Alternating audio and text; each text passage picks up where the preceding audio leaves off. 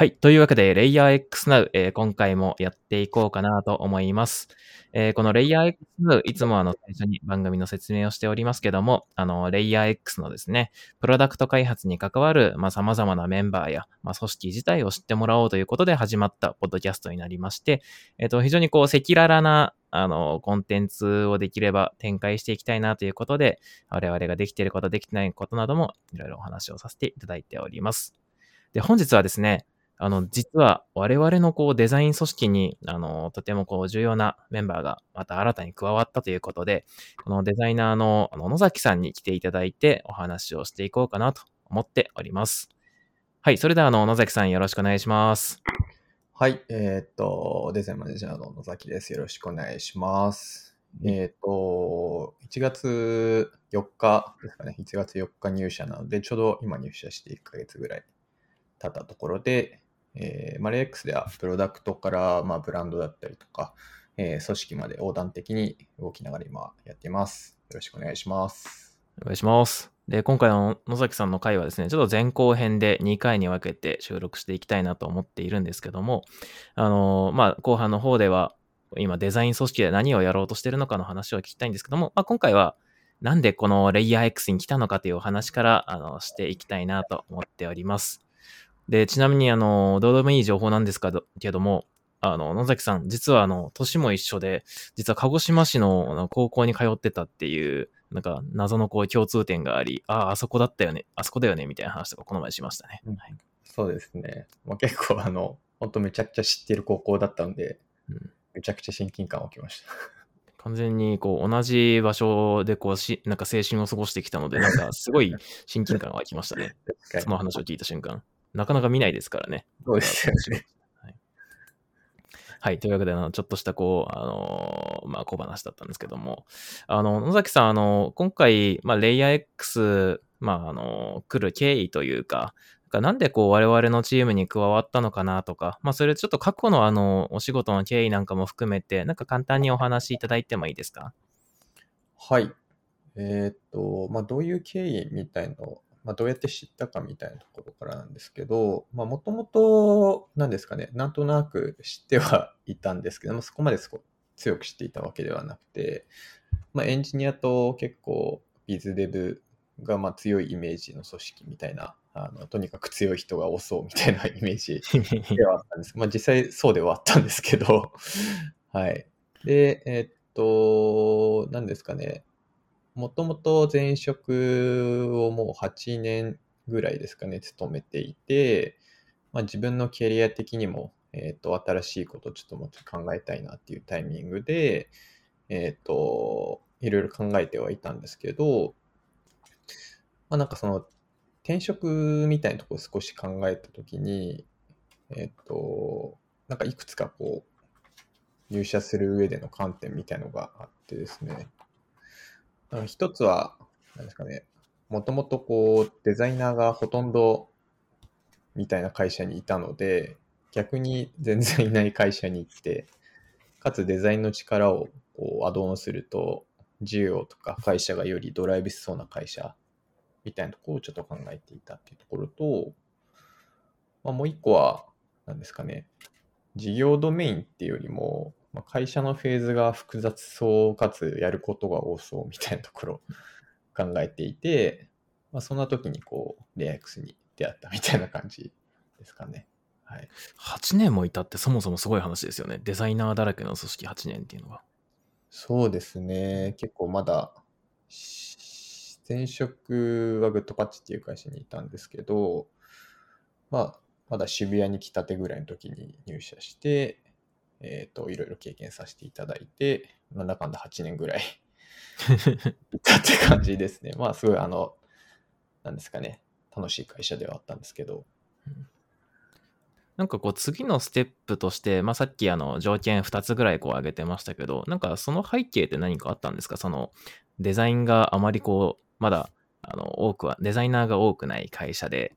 で、複雑なドメインでっていうのは、なんかなんでそこの思いに至ったのかなとか。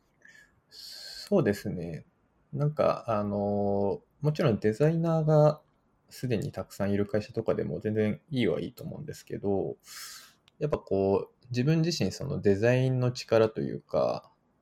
デザインがこう組織とか社会に対して価値を出していけるっていうところを信じているので、そこを一番こう、なんですかね、レバッジ級というか、あの、一番、なんですかね、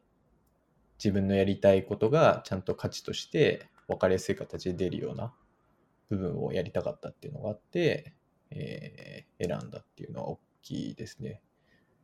はいまあ、それはなんか結構、あの、前職でクライアントワークみたいなところをずっとやっていたので、クライアントワークやっていても感じていたところはあります。うん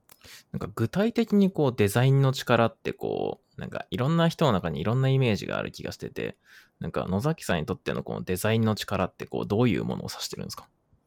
ちょっと曖昧な質問になっちゃうんですけど。そうですね。結構難しいなとは思うんですけど、何ですかね。あくまでこう、なんですかね。綺麗なものを作るとか、かっこいいものを作るってだけではなくて、いろんな視点からこう、なんですかね、事業だったりとか、えー、ブランド面だったりとかをドライブさせる力があるかなというふうには思っていて、で、かつなんかデザインみたいなところって、何ですかね、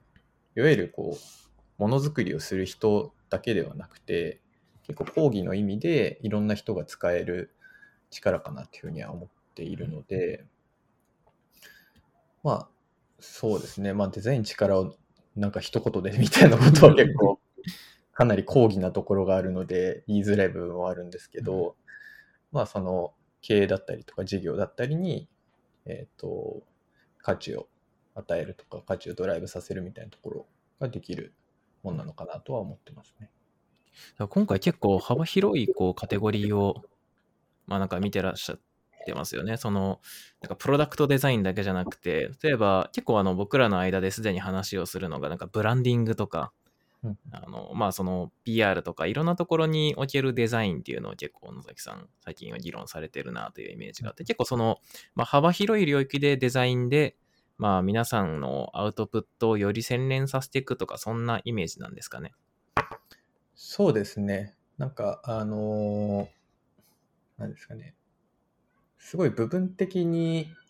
デザイナーのスキルを上げるっていうところはあんまり考えてはいなくて、まあもちろんそこも大事ではあるんですけど、どちらかというと、その組織として、え、デザインみたいなところの認知をちゃんとつけて、文化を作って、そのデザインっていうものを、えー、と誰でもこう使いこなせるというか、自分の業務で部分的にでもこう使いこなして新たなこう価値を出していけるみたいなところを、えー、とやりたいなというふうに思って今こう横断的にいろいろ動いてるみたいな感じですかね。結構入社してからの話、後でまた伺うんですけど、あの、縦横、まあ、縦横無尽というのかな。なんかいろんなところにこうヒアリングしまくってましたよね。そうですね。ちなみに、その、レイヤー X 以外にも、昨今って、まあ、あの、複雑なドメインに挑んでいるスタートアップで、たくさんあると思うんですよ。で、その中で、こう、レイヤー X にが、まあ、入社の決め手だったのってどういったとこだったんですか？なんかデザイナーの視点で見たときに何が面白そうだったのかとか。そうですね。まあ、さっき言った話が、まあ、結構大きいところもあるんですけど、まあ、その、なんですかね。複雑な課題こそデザインっていう部分で解決でしたら結構価値を出せる部分かなみたいなところであったりとか、まだまだあの、なんですかね、外から見たら整っているように見えて、実はデザイン面ではまだまだ整ってないみたいな部分は、あの、面接していく上で、えー、お聞きしていたところもあったので、まあ、やるなら、あの、なんですかね、たくさんやれることがあって複雑なとこがいいなと思っていたので、そこがまあ大きかったっていうのと、もう一個なんか、なんですよね、これ感情的な部分もあるんですけど、あの、いろいろこう、いろんな方に会わせていただいたときに、経営陣の方も現場の方もすごいこうものづくりへの愛情を感じられたっていうのは大きいなと思っていまして、まあ、福島さんとか、モサさんとか、そのプロダクトのユーザー体験についてすごい語ってくれたりとか、まあ、現場の方々も作った機能だったり、作った体験をすごい楽しそうに語ってていいなっていうふうに思っていて、うん、まあ、結構そこも大きな決め手の一つだったかなと思いますね。うんうんうんうんうんうんなるほど。なんかそのいろんな人が、おいろんな人がそのデザインにこう思いがあったり、まあ UX に思いがあったりとかは、すごいこう、僕もいろんなメンバーと話して感じるなと思うんですけど、はいなんかあの、実際のところ入社してみてどうでした？なんか、とはいえこう、いやーなんかできてないとこだらけだなとかいろいろある気がしていて、なんかこう、野崎さんから見たときに、なんかレイヤー X に入ってみてのなんか、この辺は、なんか、いいと思った。この辺は実は全然できてなかったみたいな、ちょっと赤裸々なお話を伺ってみたいなと。そうですね。まあちょっとまだ1ヶ月ってのもあって、自分のこう、視点が合ってるかどうかみたいのは置いといて、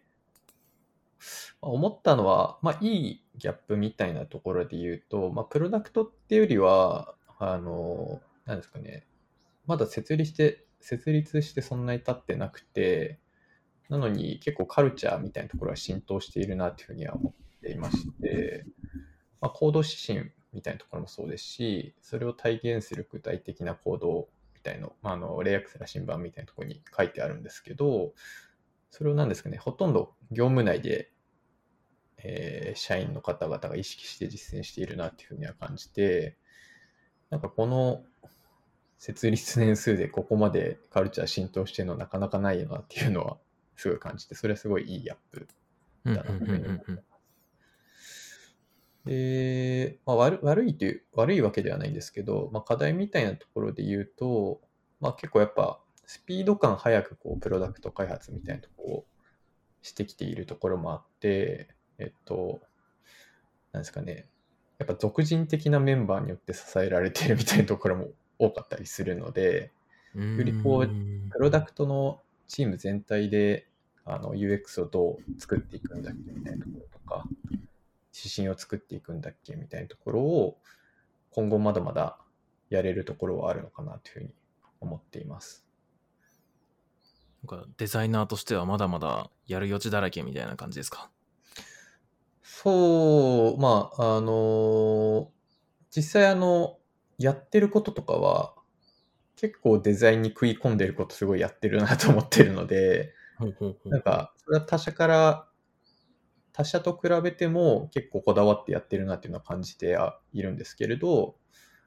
まあ、一デザイナーとしてやれるとこみたいなところはまだあるのかなとは思ってます。なんかその今のメンバーがデザインにすごい食い込んでるなみたいなのってなんかどういうところから特に感じたんですか？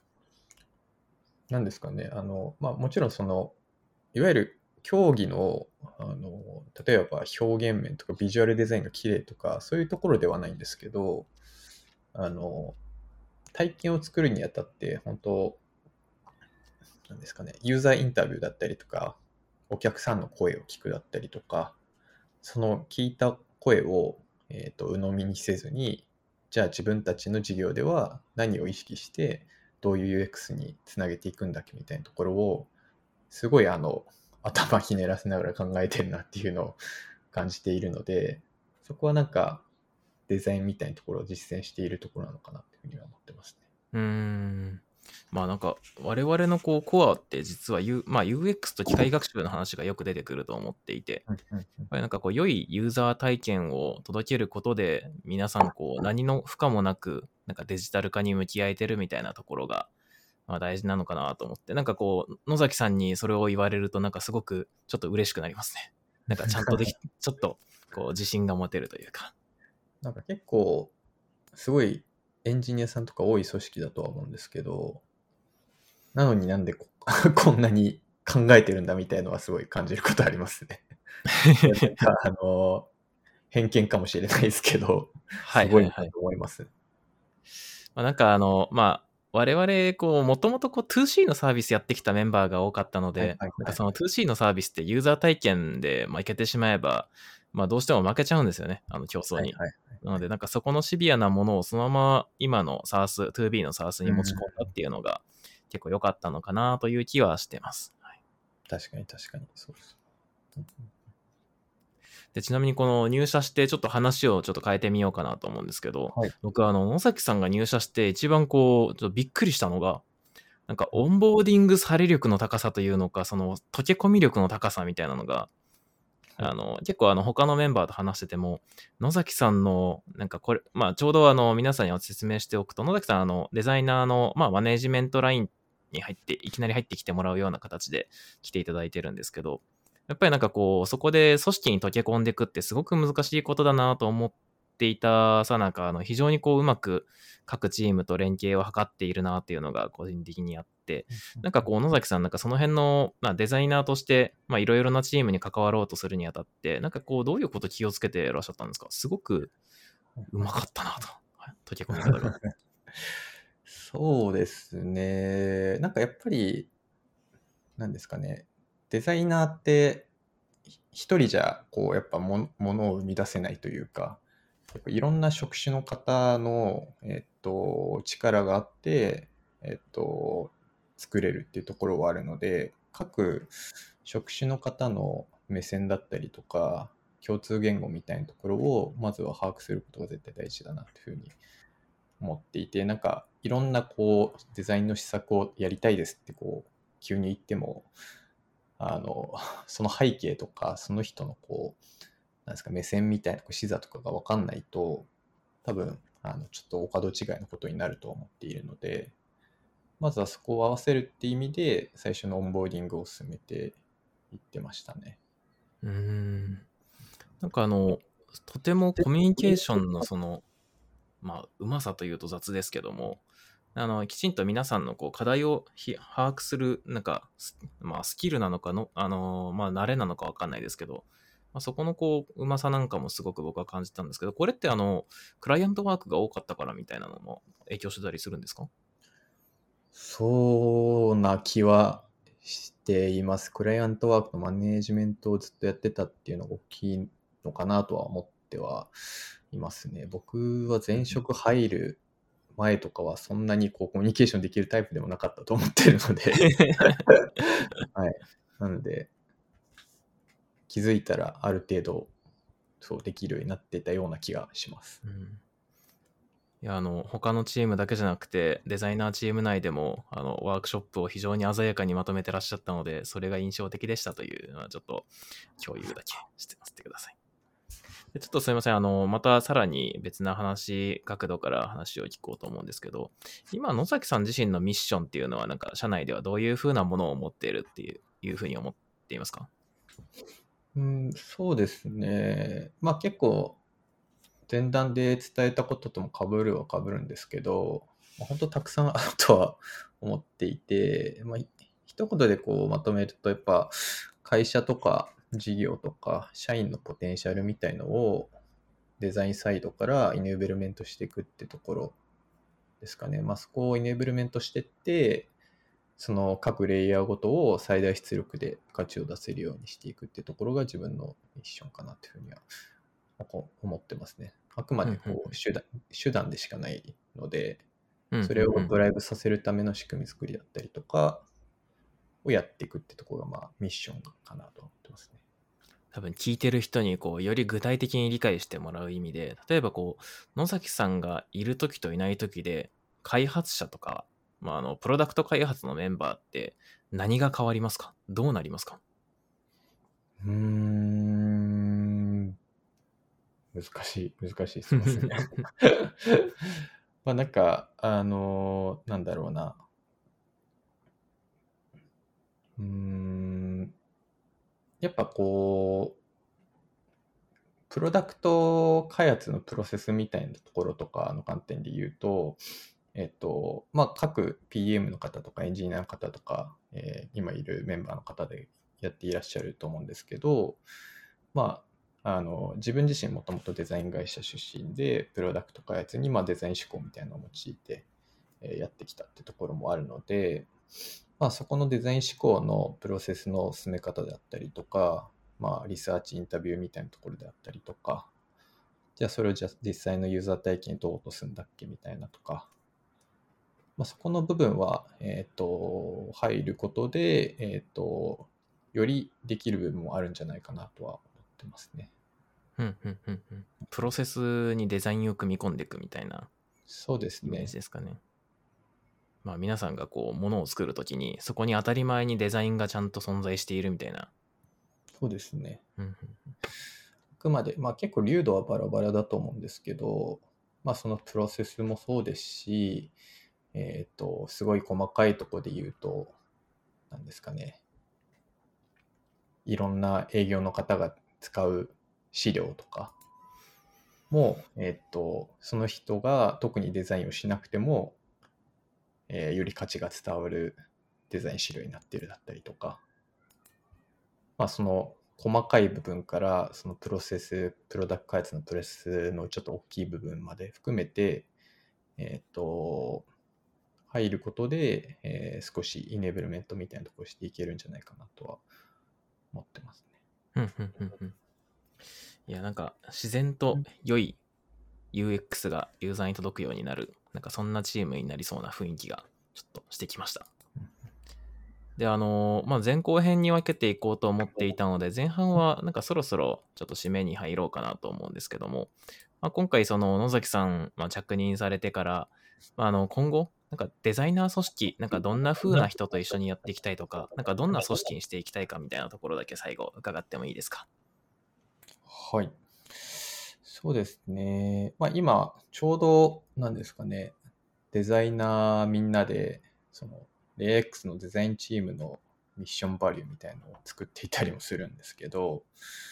まあそこを含めて話すと、えっ、と、まあデザイナー視点で言うと、まあ事業としての成果みたいのをデザイン視点から追求していくっていうのももちろん大事、数値的な部分も大事だと思うんですけど、まあ、それだけではなくて、まあ、デザインとかクリエイティブの品質だったりとか、まあ、情緒的な部分とかにまでしっかりこだわっていける方と働きたいなというふうには思ってます。なんか、あの、俺の考える最強のデザインを常に意識してやってくれるというか、